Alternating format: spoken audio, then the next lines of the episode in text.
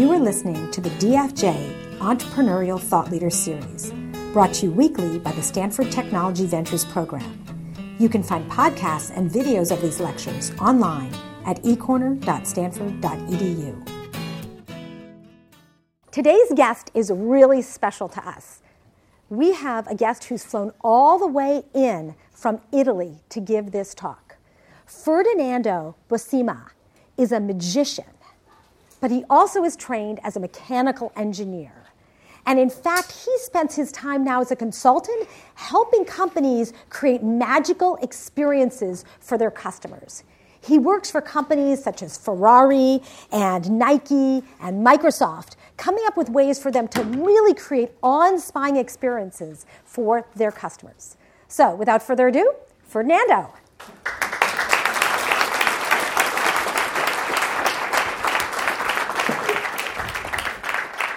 Thank you. So, thank you for inviting me. Uh, my name is Ferdinando. And as Tina said, I am a magic experience designer, uh, which means that I design magical experiences, um, waving my two professional backgrounds as a mechanical engineer and as a performing magician or conjurer. And so, uh, what is a magic experience? In my mind, a magical experience is an experience where I basically I design context and spaces uh, where, uh, where people can can experience something surprising, something unusual, uh, something magical, uh, something that brings you uh, into out of your normal context, and uh, hopefully you're going to catch new slices of reality that were not under your radar in the first place, which is hopefully what is going to happen in the next 45 minutes or so. So, the title of today's talk is The Magician Leadership and uh, basically it means what it means to think and act like a, like a magician. So we are trying to address the issue, the idea of leadership, and how it's been evolving in the last few years. Um, and uh, hopefully it will be an entertaining experience for you. So let's start with the Twitter version of this talk. So if any of you uh, should go away before the end of it, this is the compact version of what we are going to talk about uh, a magician leader is someone who is able to navigate uh, reality in an artful way, uh, open to possibilities, keeping his mind open to what is going to happen for the benefit of the whole. So, this is the concept we are going to elaborate upon. Now, um, the basic assumption is that uh, let's start with a, an image. Um, first of all, let's address the elephant in the room. Why would we use the word magic or the word magician? Uh, because if you, uh, if you bear with me till the end of it, the, the language of magic uh, it's a very uh, rich uh, language that allow you to conceive and to manifest magical things. So basically, it's, the, it's a language that will allow you to tap into uh, the unordinary slices of reality. Now, if we chart, uh, like you see, um, the spectrum of uh, the electromagnetic field, basically what you can hear and what you see, it's a very tiny slice of the full spectrum. So, in, put it in, in another word, our ordinary experience, so what we see and what we hear, it's a very tiny slice of what exists which we generally are not able to access. So, uh, put it in a different way, this image is another way of uh, tapping into the idea that there is a huge share of reality which we do not know and we are not even aware of it. And uh, talking about magic is a way of accessing the rest of the unexplored possibilities. Um, so, talking about the language of magic is another way of going outside our comfort zone just because m- magic is exactly where it's going to happen, outside our comfort zone. Uh, now, we know that our model of reality is made up of many, uh, many pieces that are useful for us to navigate reality, but at the same time, we use many assumptions, uh, many of which many of which are useful, but many of other uh, are supposed to be called into question to go beyond them. So let me uh, share with you this piece of video created by uh, an English um, psychology professor called Richard Wiseman, who is also a magician, and most of his work lies at the boundary of perception, psychology, and magic. So, take a look at this. This is what we mean when we talk about assumptions.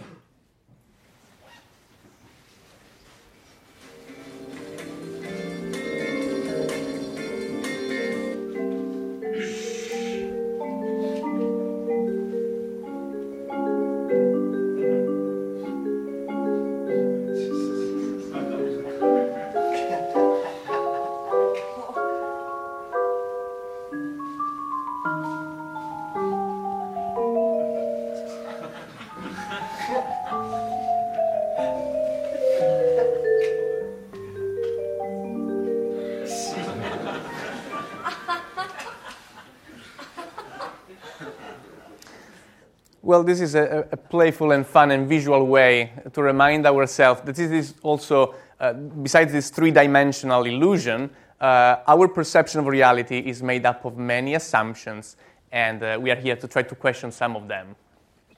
Uh, now, if, to put it in, a, in another way, um, to use a, a, quote by the, the, English visionary poet William Blake uh, May God us keep from single vision and Newton's leap. So, according to uh, Blake, Blake was particularly angry with Newton's discoveries on optics uh, because uh, he, he, he, th- he, thought that mm, Newton somehow reduced vision to its, only to its mechanical and physiological aspects, uh, while Blake thought that vision is something broader. And we are here to, to see how we can see beyond, and to see beyond is not, doesn't happen through our own eyes. So one of the most, going to, I'm going to reveal you a few secrets of magic, which I consider such. And in order to uh, discover some of these secrets that will allow us to see beyond and then some, find some sort of connections with the idea of leadership, one of the most powerful tools to see beyond our normal reality uh, is the arts. So the power of the arts, especially in the last few years, uh, it's becoming mainstream as a, an important tool to nurture leadership. So the idea, the aesthetic experience is considered an important ingredient, not just a nice to have, but an important ingredient to complete uh, your uh, whatever leadership means, uh, to lead yourself and others in ways that are new compared to the past. So we know that in the past years, leadership meant something quite pretty straightforward. Um, the leader gave directions or orders or instructions, and someone else executed them. Uh, nowadays, to, me, to be a leader means something uh, more complex, and uh, to be in tune with the timings that we are living in, we are addressing the issue of leadership in, new ways. So, the idea of uh, the power of the arts is definitely a, very important ingredient. Just because, as, William, as Oscar Wilde said, that uh, we, uh, what we see and how we see it depends on the arts that have influenced us.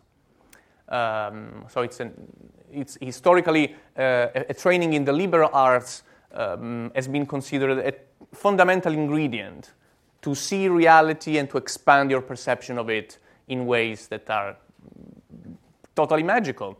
Uh, I recently came across um, an interesting uh, paper from the, uh, from the American Journal of um, Medicine and basically, the title of this is The Use of Fine Arts to Enhance Visual Diagnostic Skills. So, this is just one of the many papers that address the fact that exposing yourself to arts in whatever format will allow you to, uh, to become more sensitive to the complexities of reality and transcend the more superficial aspects of it. So, according to this study, the uh, st- medicine students who've been exposed to arts in a very specific way increased by 25% their diagnostic skills. So, this is one of the few uh, quantitative studies that uh, pointed towards uh, how, uh, how very practically being exposed to arts will enhance your uh, reading of the world, and in this case, how you can interpret a patient uh, situation. now, the fact that the arts can have an impact on how we see reality and how we how we can incorporate arts in our um, professional life. Uh, in this case, I just want to quote uh, Steve Jobs, and this is basic. By the way, this is the cover of the Economist, uh, the first cover of the Economist since uh, Steve Jobs died, and they titled uh, "The Magician." Of course, as a, a, tribute. Now, it's of course it's very well known uh, the impact that Steve Jobs had on our culture, on his on his whole. Um, now, let me just quote this piece straight from his words. It comes down to trying to expose yourself to the best things that humans have done and then try to bring those things in to what you're doing. I mean, Picasso had a saying, he said, good artists copy, great artists steal. And we have, you know, always been shameless about stealing great ideas. Um, and I think part of what made the Macintosh great was that the people working on it were musicians and poets and artists and zoologists and historians who also happen to be the best computer scientists in the world.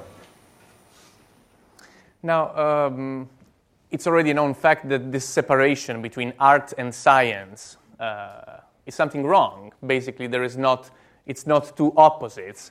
And uh, I found it beautifully captured, the essence of this idea, in the words of Buckminster Fuller, uh, who, who said that when I'm working on a problem, I never think about beauty. But when I've finished, if the solution is not beautiful, I know it is wrong. So, this is another way of trying to address the fact that exposing yourself to art and beauty in whatever format, uh, it's a very key ingredient to bring the concept of leadership, personal leadership, and towards other to its next level. Uh, now, this is the moment of the trivia of the day. Uh, did you know that uh, at some point uh, around the 16th century, some of my European ancestors thought that California was, a, as a matter of fact, an island? I found this piece of uh, information quite interesting. And by the way, uh, this has been a long, um, mis- long held misconception that went viral. Well, whatever viral meant at that time. Uh, and people stick to it. Now, I found maps pretty fascinating tools. Uh, maps are fascinating tools to make sense out of external reality and to navigate into reality. Uh, well, nowadays, all the maps that we have to chart external reality are quite accurate. As a matter of fact, mm, very few reality, very few maps to make sense of our uh, evolving social and cultu- cultural uh, background uh, are meaningful. So it's always more and more difficult to draw maps to make sense out of a very complex, evolving uh, landscape. Uh, now, um, as someone say, we live in a VUCA world. Have you heard the word, the word VUCA? Uh, taken from the military jargon and now drawn into the corporate uh, world. VUCA means a, a world which is volatile, uncertain, complex, and ambiguous. So basically, all our certainties are kind of evaporated. And uh, in order to survive and to thrive in such an environment, we don't need a more, a more complex model. Uh, we don't need a more refined and more sophisticated map. Uh, what is useful to survive into this kind of uh, environment is a concept called uh, negative capability. Now, the idea of negative capability is a, a creation of uh, the English poet John Keats. Uh, according to John Keats, negative capability is the ability to live into uncertainties, to live into mystery, uh, to process and to conceive opposite ideas and nonetheless be able to function. So, negative capability is the, the ability that can be trained uh, to, to stand in a moment of uncertainty where you don't know, you, you don't have any uh, much certain reference points, and nonetheless being able to stand into it and be able to function. Uh, now, mm, this is another interesting study. Well, in the literary, in the field of uh, management literary, um, there are multiplicity of studies uh, addressing the fact that nowadays a good manager and a good leader is someone who is able just to stand into a situation without much certainties and be open and being able to navigate into these waters uh, in a comfortable way. So uh, the idea of being standing open to what, what's happening, to what's going to happen, uh, like being um, like listening to subtle signals, to weak signals that are emerging, and basically the role of a, a manager and a leader is to facilitate the emergence of uh, things that want to emerge. But again, the idea of standing in the midst of chaos, standing in the midst of, complex, of complexity, and nonetheless being able to function. Uh, and also being, being able to uh, go with the flow, as they say, and uh, being open to serendipitous events, because good things can happen. So it's a kind of postmodern kind of faith. Just stay there, just be quiet, don't hurry up and don't speed up decisions. Just let's wait and see what happens. Now, to, I, I plan to give you a small uh, peel of uh, negative capability just to train you, just to give you a, a stimulation of how to uh, endure mm, this idea of negative capability. I'm going to show you a very quick video which is going to blur the lines of what you think is real and is going to blur the lines of your reference point or your frame of reference. And the game is to be able to just experience it uh, without trying to pinpoint, to point it, you know, to pin it down to some sort of explanation and to understanding and just be with it. So let's see what happens.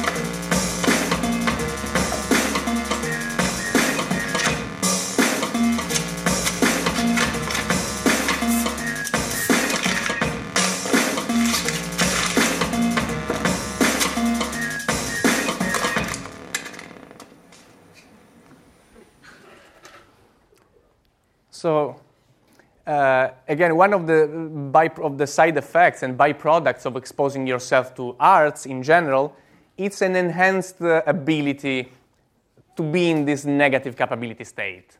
Uh, so again, we fall back to the idea that exposing yourself to arts uh, is a good cure to bring our leadership uh, understanding to its next level. And mm, so, and the third secret I want to reveal you has to do with the concept of narratives. So, the idea of the narrative creates reality.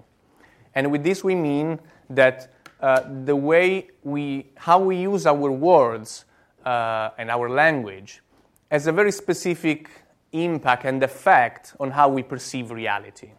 So we perceive reality m- mediating it through our own language and how we map experience and how we process them has a very specific psychological impact on, on us. Uh, so basically, how we decide to say things, uh, they have a very specific uh, inner outcome.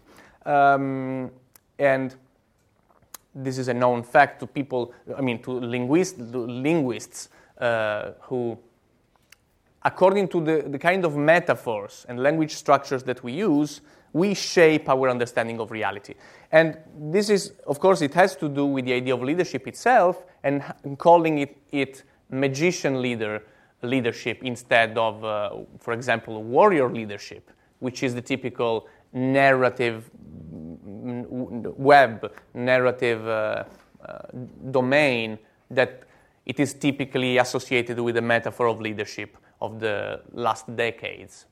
Uh, typically in the 19th and 20th century, that were specifically uh, characterized by control, by certainties, uh, by predictability. Typical metaphors had uh, a warrior like and control like, command and control like flavor.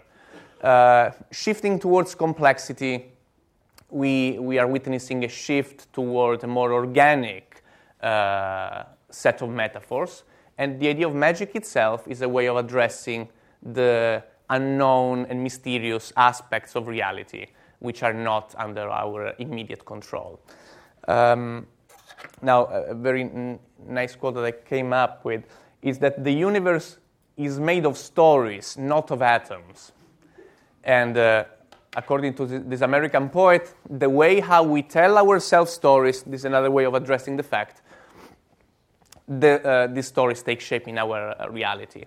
And uh, we, of course, we have our own personal narrative, and also there are collective narratives. Narratives also shape a corporate culture or a, a nation culture and we have also global narratives. So there are a multiplicity of levels of narratives. Talking about leadership, a very interesting way of uh, reframing the idea of leadership nowadays is through this uh, piece of writing. Leadership in the 20, 21st century is like dancing on a slippery floor. If you try to stay in control, your energy will be focused on not falling. But if you relax and use the walks on the floor to facilitate your dance moves, it will be a lot more fun and effective. So this is another way. This is a very inter- I found this metaphor very interesting to address the idea of leadership, to go beyond the mere command and control uh, attitude. So just go with the flow uh, and hopefully have fun with it. Now, how can we start to explore uh, our own personal narrative?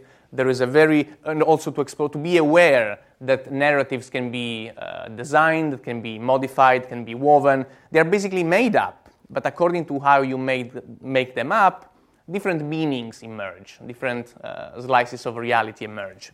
Now you can play a very simple game, which is a very simple question, and the question being why you do what you do. Uh, this is a, a, meme which started as a, an art project at the art festival called Burning Man. And uh, starting with this very simple line, and there's, of course, a website that you can check. Basically, the question is try to come up with some sort of narrative, some sort of explanation, uh, some sort of uh, language description of why you do what you do. Uh, as simple as this question may seem, uh, the, the replies that you can come up with can reach uh, quite an interesting level of complexity. And basically, the art project was focused on the fact that you can come up with something uh, quick and nice and short. And the art project was keep your, have your photographs with your sign. And basically, the website is a collection of people explaining the world, telling the world why they do what they do.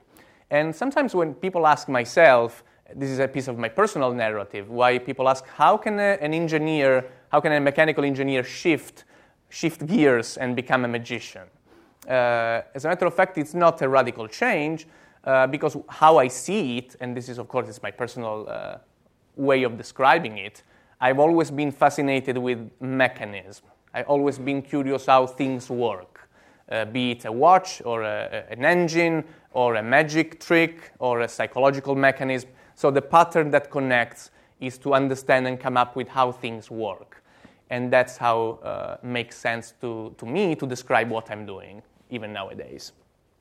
So the idea of addressing and exploring your personal narrative, it's a way of making yourself conscious of how narrative works and how we can conjure up with them to make them as meaningful as possible for ourselves. And uh, a last secret that I wanted to share with you. Uh, as a matter of fact, secrets are something that can be revealed, but some other secrets are meant to be discovered. And uh, for this, this reason, uh, my, uh, my last secret is an invitation to you to figure out by yourself. And how you can figure out by yourself? Uh, basically, doing two things. One is download this presentation from my website, uh, which is www.ferdinando.biz slash etl.ppt. And the moment you review this presentation uh, with a keen eye, there is something, there is a secret to be discovered inside of it. So just to keep the, uh, the feeling of uh, exploration going. Uh, and the second thing that you can do uh, is to resort to one of my favorite magic tools ever, and I'm talking about books. Uh, books are a very ancient and powerful way to access uh, hidden dimensions and ordinary dimensions. And uh, this is a list of 10 books that you can, uh, hopefully, you can uh, explore. And each one of them explores, di- explores different nuances of what uh, speaking the language of magic means and entails. Uh, most of them, of course, has a, an, they have an entrepreneurial and uh, business-like orientation. But as you, I hope you get so far, most of the ideas we are talking so far uh, are related to your evolution as human beings in the general sense. Uh, and so exploring the language of magic is a way of uh, working to a higher frequency. So, finally, um, how can we know if we are walking on the magician path? How can we know if we are uh, walking on the path of being uh, a magician leader? Uh, well, one thing that you can keep your eye on to, to understand if you are doing your magician leader job properly is to keep your eye on what is called synchronicity. So, synchronicity is a, a fancy word that comes from the work of uh, one of the founding fathers of psychoanalysis, Carl Jung. And uh, in Jung's description, a synchronicity uh, it's an event, it's a, a meaningful coincidence. When, for example, like you're thinking about someone and then you meet this person in the street, or you think about someone and the telephone rings and you meet this person. So it's like a synchronicity, it's an event that basically uh, shows a sort of connection between what you're thinking, your inner workings, and the external world. Um, as a matter of fact, as a student, a student of engineering, you are uh, totally in tune with that kind of magic that we call technology. Uh, and in the last, say, 400 years, our culture favored this kind of magic uh, that we call technology, which is something outside ourselves. As a matter of fact, the, the, tools of magic that we've been addressing so far, it's the kind of inner technology that can guide yourself to behave and to think and to act like a magician. So, talking about synchronicity, uh, synchronicity also shows some sort of connection between past, present, and future.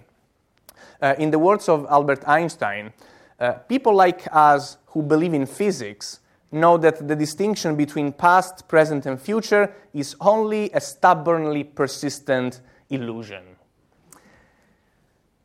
And so, in order to address this idea of uh, what a synchronicity is, I would like to play uh, to do an experiment, uh, an experiment which uh, which is a way of showing you a connection between past, present, and future, uh, and from a connection with, within inner thinking and external uh, world events. So um, I'm going to show you what the, the physicist David Bohm called the wholeness, the unbroken wholeness of the implicate order. So basically, this is what is going to happen. Um, this is the deal. Before coming here, uh, I asked Tina, I, I sent an envelope to Tina and uh, asking her to bring this envelope today with her. Tina, will you just confirm this is what is what I'm saying is true? Yes. Okay, so you have this envelope with you, which you received sometime in the past, and you kept it sealed so far with the promise of bringing it with you today. Is that yes. correct? Yes. So Tina's envelope is holding uh, a thought from the past. Now, today, let's fast forward to today. I asked Letizia, okay? Uh, now, please just confirm that what I'm saying is true. Uh, I ask you just to, to make a blank space, a blank space in your mind, to think about a, car, a playing card and seal the thought of this card into your mind. You had the free choice. Please tell out loud if what I'm saying is correct. Yes, it is correct. And we didn't agree not only what we just said, right? So you're holding a thought of a playing card freely chosen in your mind. Is that correct? So this is you're holding in your mind the present, a thought from the present. And in a moment, uh, can I ask your help? Will you come here for a minute? Thank you. And your name is? Akash. Akash. Thank you for helping. My pleasure. Akash, stand here. Thank you. What is going to happen in a moment? You are going to act an action which is going to happen in the next uh, immediate future. Is that okay? Okay. Uh, Akash, here we have a pack of uh, playing cards. Okay? Now, do me a favor, just touch any card. Do not show to anyone. Just pull it close to your chest. Let not anyone see it. Just keep it here for a moment. Fair? Yep. Now,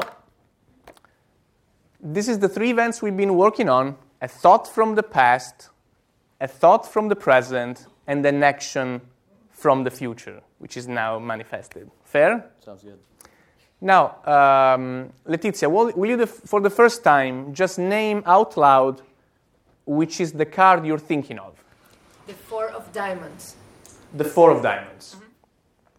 Uh, Tina, will you please open up for the first time the envelope that you've been keeping and show it to everyone? it's the Four of Diamonds. Akash, will you show everyone the card you just picked? It's the four of diamonds. Thank you very much. That's incredible. Thank you. Thanks a lot.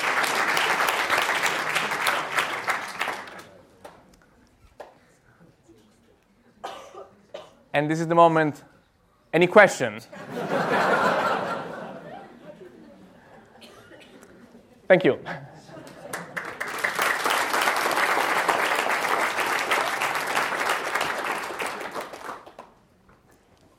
Please. Uh, are you allowed to reveal the secret? How you did that? As a matter of fact, there is no secret. This is just what happened, and if you navigate and you are sensitive to what happens, you just go with the flow. I deeply believe that magical things happen. Please. Had the cards not been the same, did you have a different ending? Because magical things just. This is a good question.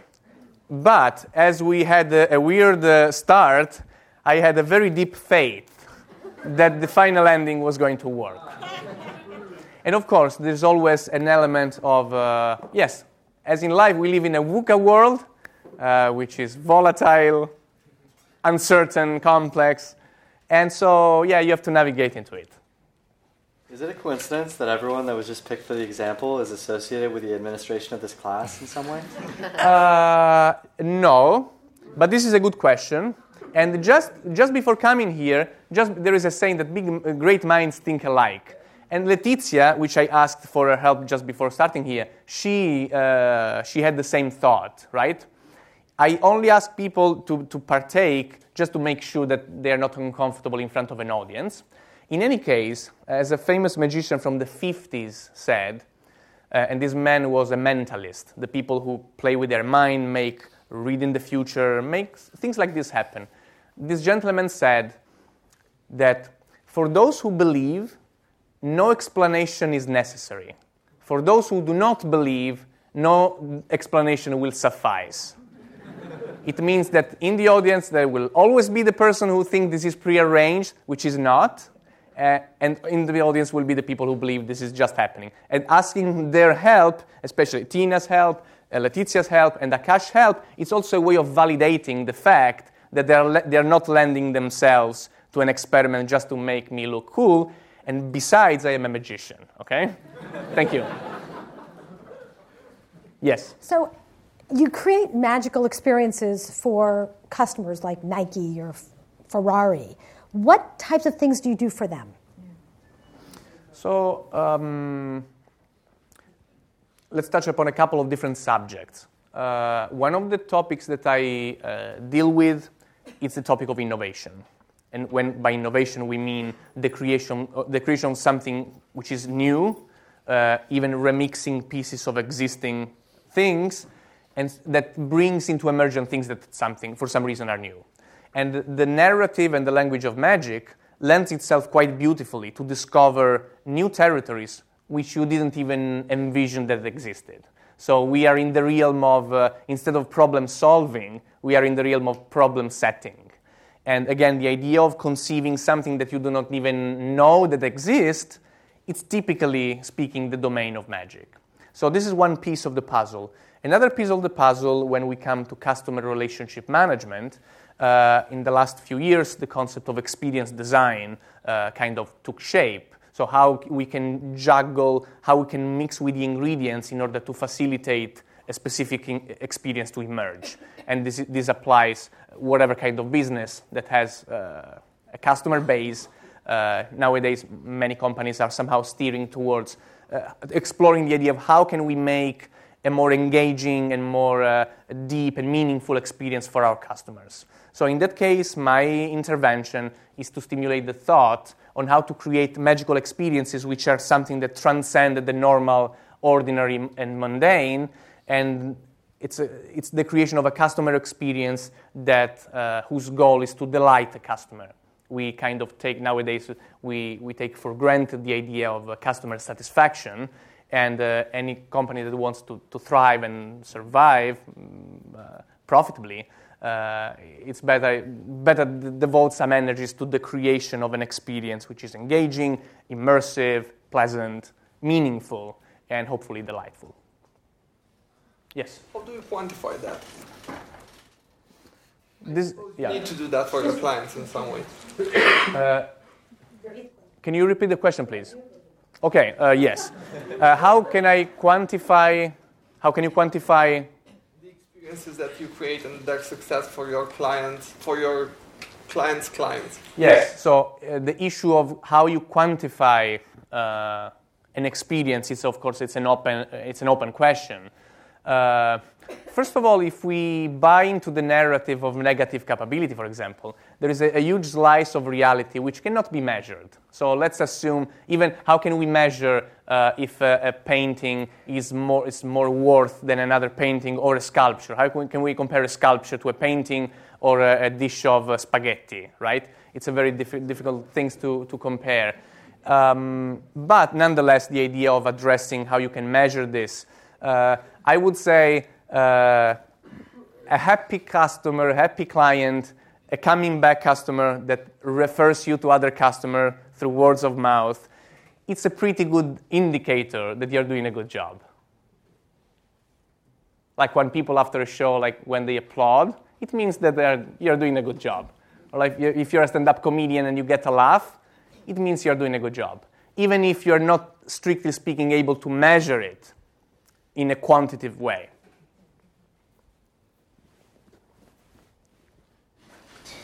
How do you bring magic to industries and problems where, by definition, success involves no surprises? I don't. well, uh, maybe we have to reframe the concept of surprise. Can you just articulate a little bit more what you mean? I don't know. There's many fields that require a very stable type of environment. Uh, lawyers require no surprise things. Sometimes engineers too. Uh, yet, how you bring leadership that comes with the magic that you talk about mm-hmm. into these environments? Well, uh, probably some business or some fields can be more can be more. Uh, the language of magic can be more coherent if we are talking about products or services. And with this, I agree with you. Some places maybe are more uh, uh, organically ready to speak the language of magic and accept it.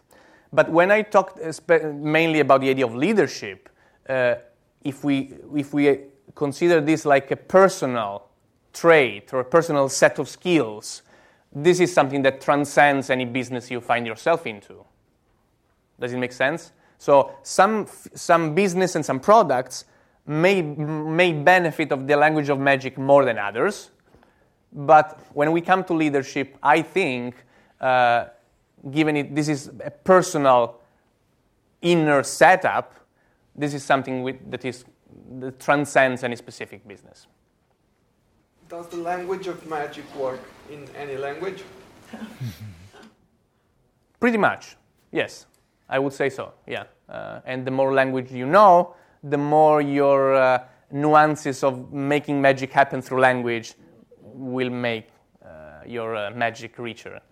So, in, in, you know, in the lore of magic, a magic spell is basically uh, a piece of language properly crafted and properly designed to make things happen. So, without any delving into any new agey quantum gibberish, uh, just sticking to the uh, psychological and linguistic implication of it is already enough, not only the symbolic ones, of course, to make, to explore hidden nuances embedded in the language. Another question. A magician that is an English magician, for example, that is successful in English, is he successful all over the world? So if a magician performing in English, Exactly, yeah. uh, well, if you're able to, uh, to tune in into the language signal of the person you perform for, that's the trick. You need, of course, to address people in, their, in the language that they can understand. Okay? Yes? What about the practice of magic has most surprised you? It's most taken you? Uh, what do you specifically mean with, uh, with this? What have you been, so from, from your experience with magic, Yes. and your experience advising clients with magic, what have you maybe experienced that surprised you that you didn't expect? So, what, I, what surprised me in my practice as magic consultant, what surprised me? Um, well, it surprises me when people come up with fresh and new ideas uh, that are astonishing, or they come up with a new bit, bits and pieces of a new piece of customer experience that maybe they were under your nose, they, are, they were somehow latent, and when you, you bring them into attention and you make them manifest, it's like bringing a new, a new piece of something from a hidden realm into visibility. And that's for me, it's always an amazing moment when you just manifest and show a piece of experience, a piece of idea that didn't, you didn't see before. Can you give some examples? Yes. Um, well, I think that this is every example is can be it's so um, specific for the the experience that you create that taken out of context might sound like uh, trivial or superficial. It's not that I don't want to give you examples, but the creation of a new product that which whose uh, evolution, whose unfolding I have followed, it's a piece of magical thing because it brings into emergence something that was not there, there before. So just the creation of a piece of new product, of a piece of new service that is specific for the company, that's where the magic lies for me. Okay, just following this whole process from the beginning till its manifestation in reality. Can you tell us something specific that you uh, suggested for Nike or that came out your consultation with Maggie that we, we could relate to? Um, I'm not sure this is something that we can disclose here. Sorry about that. So I think I think it's a little bit uh, to articulate might take some time. So I'm I will be willing to do this after the, the presentation. Thank you. Yes. Do you believe creating magical experiences and innovation is a talent you're born with or a skill that you can learn? I totally believe it's a skill that you can learn. It's a, a, set of ideas and uh, memes, generally speaking, that you can definitely explore and uh, put in practice. So it's definitely something that you can learn. Yes. And again, my royal road to this would be the book list that I suggested. So that will be that will open up many doors that will uh, give you directions on how to, to deal with it. How did you learn magic? Like many young magician kid, since I was a kid, started as a hobby, and then at some point it became my profession. What type of things do you do during the day to bring magical experiences to your life? So, how I access, how, what I do personally to have magical experiences. So, of course, uh, I collect experiences. I try to expose myself to a variety, to a rich variety of very different experiences, and arts being a, a, a big share of it. Uh, and arts in the form of movies, theater piece, uh, contemporary arts, conceptual arts. And I would say that the, the rest of the big slice is books. Uh, I deeply believe that books, even in this postmodern e-books time era, read on your screen and surf the web, books are still offer still the highest quality of information that you, you can access. And besides that, it's another way of opening up your mind uh, to a reading experience uh, to tap into uh, very subtle energies. So I would definitely say that books are still uh, a good share of how I personally access magical experiences, besides the, the one that happen in 3D, three dimensional life, and uh, keeping exposing myself to wow things. So that's, of course, that's my menu. Yeah. Related to a question on target audience, um, in your experience, what type of people are more willing to read what you do? Who tend to be more And when you do you try to convert them? If so, how do you convert the cynics? So the question is, uh, how? What is the the ratio of people who who are sensitive to this language of magic and who are the cynical, and how I deal with them if I try to convert them? Is that correct? Uh, I would not say I try to convert them. Uh, I, I think that magic as an art form, as a performing art, uh, some people are drawn to it. Other people totally reject it. Like many people hate, uh, hate to go to a jazz concert, and people do not go to movies, or people do not listen to music, generally speaking. So uh, there is not one size fits all uh, art form. And so I, I, would say that people who are sensitive or, in, or, have an intuition of a feeling that this narrative of magic is meaningful or interesting or uh, activate curiosity, that's somehow the people whom naturally and organically I get in contact with. When we come to the cynical, uh, again, back to the idea that no matter how you try, this is not something, this is very, the narrative and the language of magic is something very fragile you cannot push it to make someone get it, uh, and you cannot force it if for some reason you have an intuition that this is something that makes sense. Otherwise, you just, as another meme, you just you can drop it. But I do not believe that it's something that you can force or you can sell or you can persuade, uh, not even convert someone who's not already somehow in tune with this kind of vibration. You used a video by Richard Wiseman, who's quite big in the modern skeptical community. Yes. There are many magicians in the modern skeptical community. And the goal of that is to show people how easily we're fooled. Mm-hmm. Are you suggesting to your clients that good leadership is really about fooling people? That's a good question. So the question is, as Richard Wiseman and many magicians uh, are in the are, the are skeptics, and so they fight against uh, false belief system. Uh, the question is if I, am, if I am suggesting that leadership is something that has to do with fooling one another. Uh, I don't think I have used the word fool uh, neither once.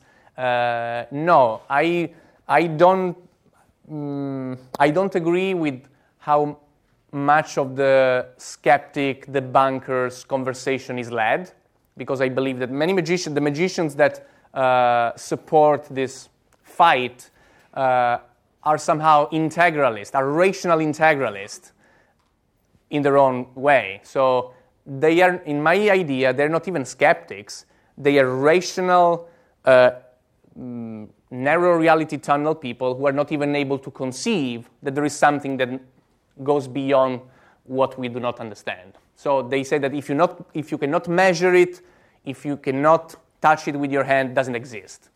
And this is, in my perception, in my perspective, this is a, a limited uh, view of reality. Uh, so back to the idea of trying to fool other people. Mm, no, I don't believe it. I don't believe that leadership is uh, has nothing to do with fooling other people. I believe that leadership in the mm, magician leadership format is a way of uh, uh, engaging people, uh, empowering people, and uh, let them buy your own narrative because they share, they found it meaningful and resonant with how they feel. And so leadership is a way of uh, uh, playfully seducing people to, uh, to play on a project, to, you know, to devote their energies to a goal which they r- deeply uh, believe that it's worthwhile pursuing.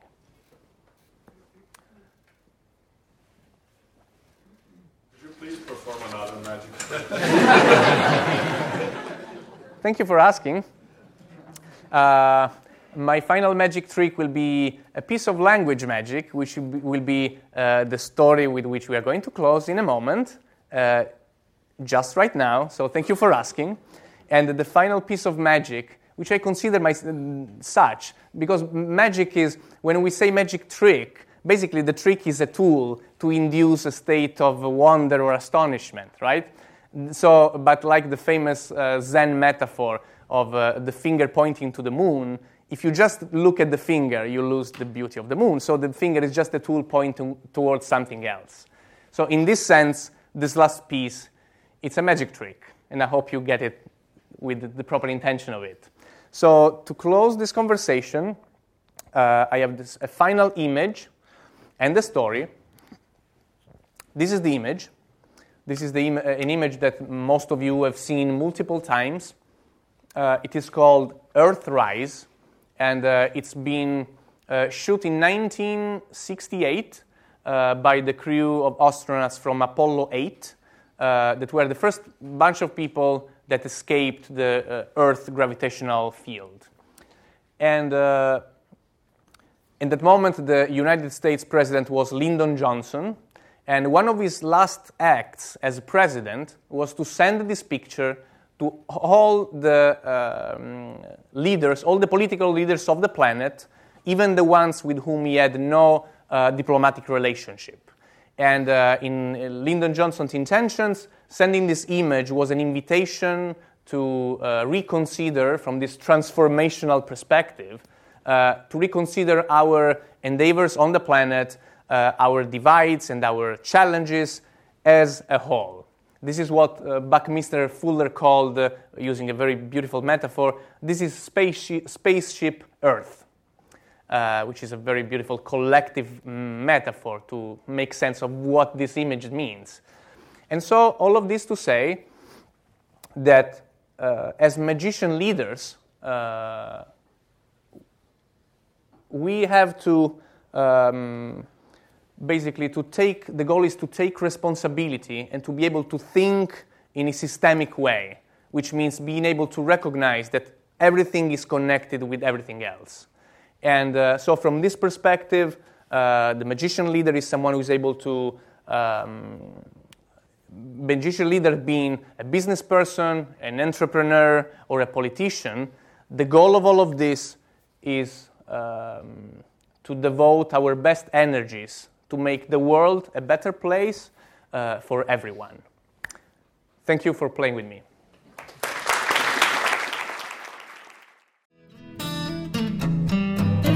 You have been listening to the Draper Fisher Jurvetson Entrepreneurial Thought Leader Series, brought to you weekly by the Stanford Technology Ventures Program. You can find additional podcasts and videos of these lectures online at ecorner.stanford.edu.